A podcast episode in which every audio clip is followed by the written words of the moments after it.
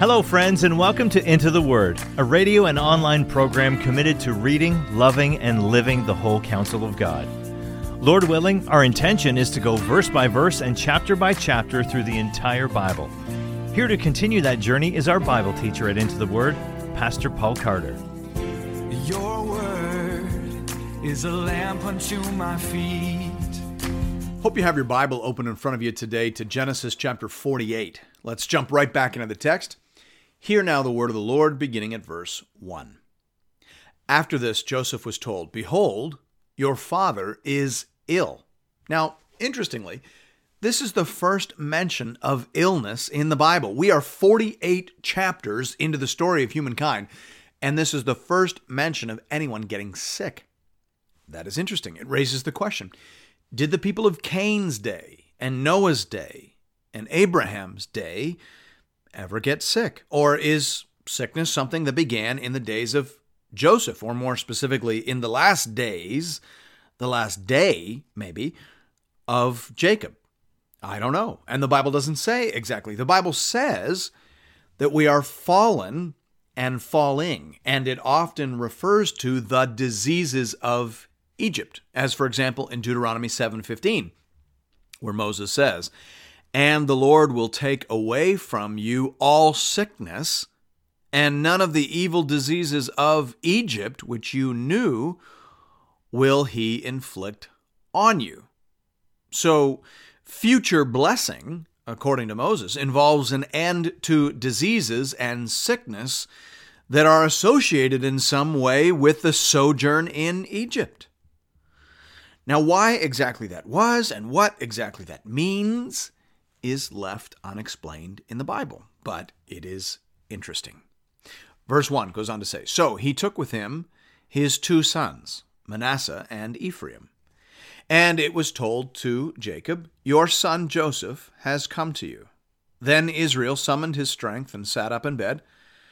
And Jacob said to Joseph, God Almighty appeared to me at Luz in the land of Canaan and blessed me, and said to me, Behold, I will make you fruitful and multiply you, and I will make of you a company of peoples, and I will give this land to your offspring after you for an everlasting possession.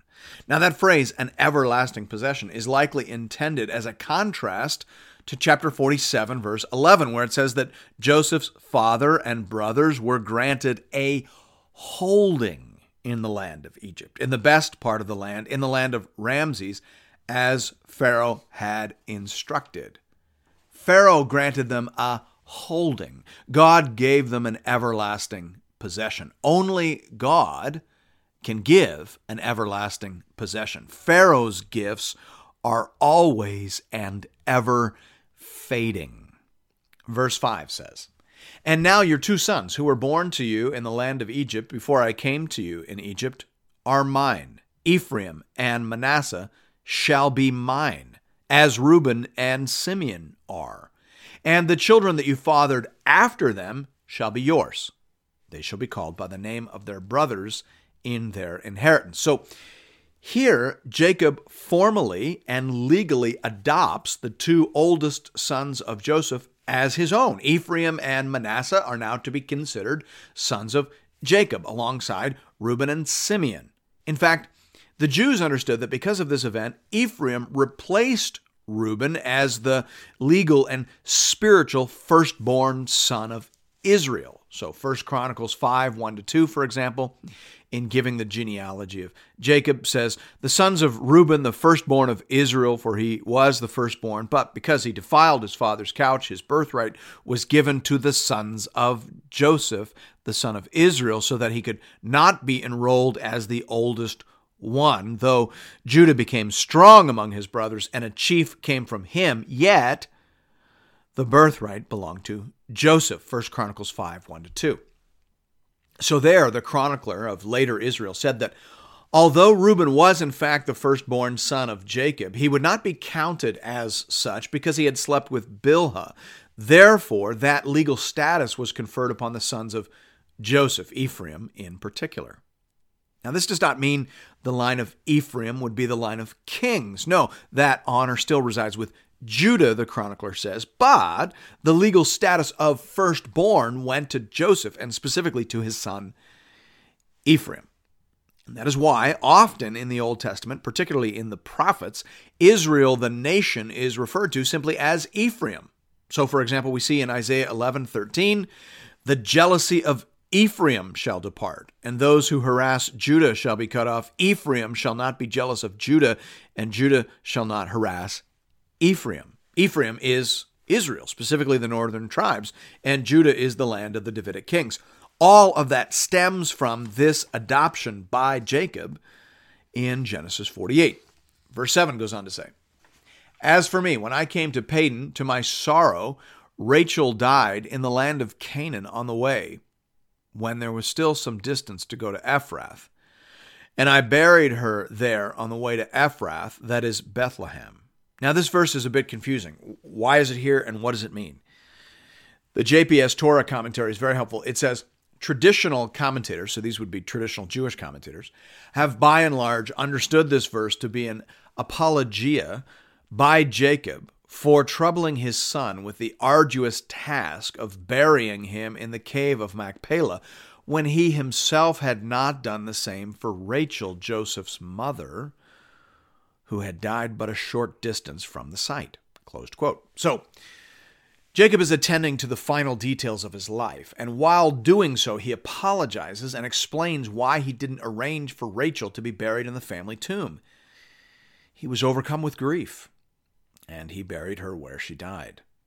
Now he is taking more care with his end of life arrangements, and that includes formally and legally adopting these two boys as a thank you gesture to Joseph and a tribute to their grandmother Rachel whom he fears he did not properly honor in death. Verse 8 says, When Israel saw Joseph's sons, he said, Who are these? Joseph said to his father, They are my sons, whom God has given me. Here, ironically, Jacob takes great care to ensure that he is blessing the right sons. Jacob is a man who has learned his lessons hard and well. And he said, Bring them to me, please, that I may bless them. Now the eyes of Israel were dim with age, so that he could not see. So Joseph brought them near him, and he kissed them and embraced them. And Israel said to Joseph, I never expected to see your face, and behold, God has let me see your offspring also.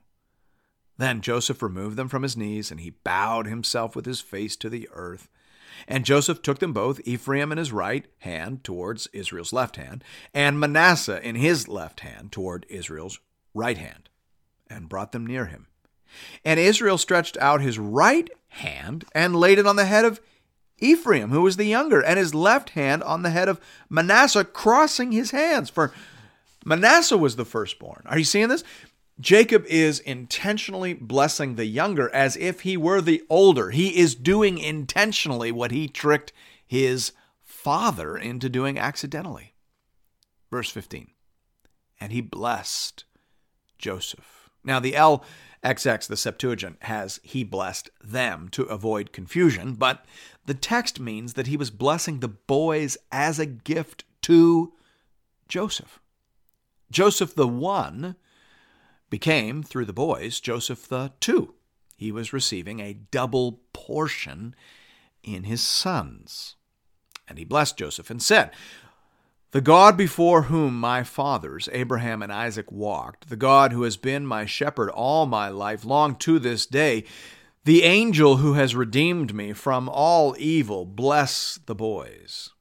And in them let my name be carried on, and the name of my fathers, Abraham and Isaac, and let them grow into a multitude in the midst of the earth. The reference to the angel there calls to mind the times that God appeared to Jacob tangibly. God is a spirit and does not have a body like men. We teach that to our kids at our church through our little catechism. So, when God appears in a body or appears in a visible form, the Bible usually speaks of that as God's angel or the angel of the Lord. We've mentioned that before. Verse 17. When Joseph saw that his father laid his right hand on the head of Ephraim, it displeased him. And he took his father's hand to move it from Ephraim's head to Manasseh's head. And Joseph said to his father, Not this way, my father, since this one is the firstborn. Put your right hand on his head. But his father refused and said, I know, my son, I know. He also shall become a people, and he also shall be great. Nevertheless, his younger brother shall be greater than he, and his offspring shall become a multitude of nations. So he blessed them that day, saying, By you Israel will pronounce blessings, saying, God make you as Ephraim and as Manasseh. Thus he put Ephraim before Manasseh. The blessings of God are rarely transmitted as we would suppose in the Bible. This is a, a major theme in the New Testament as well. Paul reflects on this at length in Romans chapter 9. He remarks upon the fact that Isaac, but not Ishmael, received the special blessing of God, and from that inferred that blessings are not given on the basis of fleshly relationship alone, not all the children of Abraham inherit the blessings of God. So it's not about race, and it's not about seniority. He remembered Rachel being told the older will serve the younger. And it's not about personal merit. He makes that point explicit in Romans 9:11. Although they were not yet born and had done nothing either good or bad, in order that God's purpose of election might continue not because of works, but because of him who calls, she was told, the older will serve the younger. As it is written, Jacob I loved, but Esau I hated. Romans 9, 11 to 13. So it's not about race. It's not about seniority. It's not about merit. And so we might ask, well, on what basis then are the promises and blessings of God given? Why are some chosen and some not? He doesn't say specifically. He remembers that God said to Moses, I will have mercy on him whom I have mercy. I will have compassion on whom I have compassion. So then it depends not on human will or exertion, but on God who has mercy. Romans 9, 15 to 16. The Bible never says specifically why God chooses one in a special way and not the other. Why God blesses one and not the other. It just tells us what it's never about. It's never about race, hierarchy, or merit. It's never about that. That we can say for sure. And it's never unjust. We can say that too. Paul says in Romans 9:14, "What shall we say then? Is there injustice on God's part?" By no means. So it's not unjust but we are not told on what basis precisely these sorts of decisions are made. It's it's not race, hierarchy, or personal merit. We we can and we should say that, but beyond that, we should simply cover our mouths and remember that the judge of all things does right. God shows mercy on whom he will, and he has compassion on whom he will. Paul will say no more.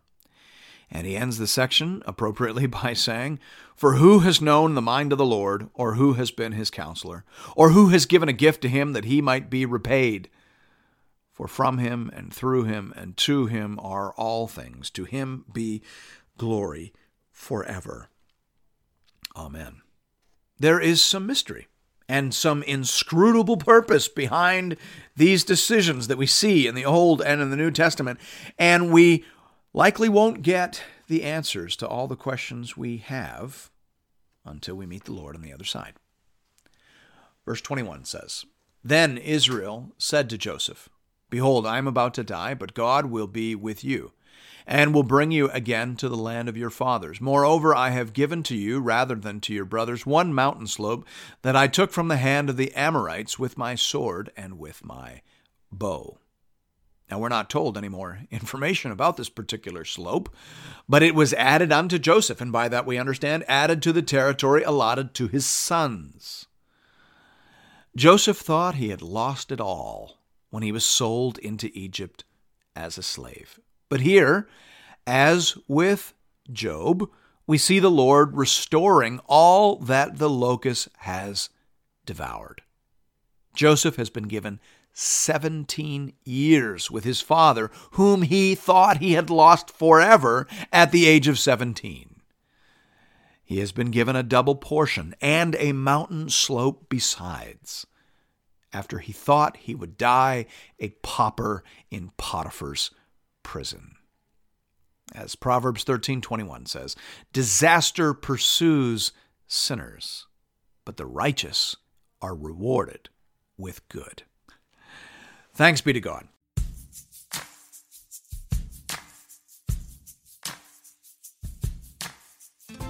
And thank you for listening to another episode of Into the Word. If you've appreciated the Into the Word ministry, I'd like to personally invite you to pay it forward by supporting one of our preferred mission partners.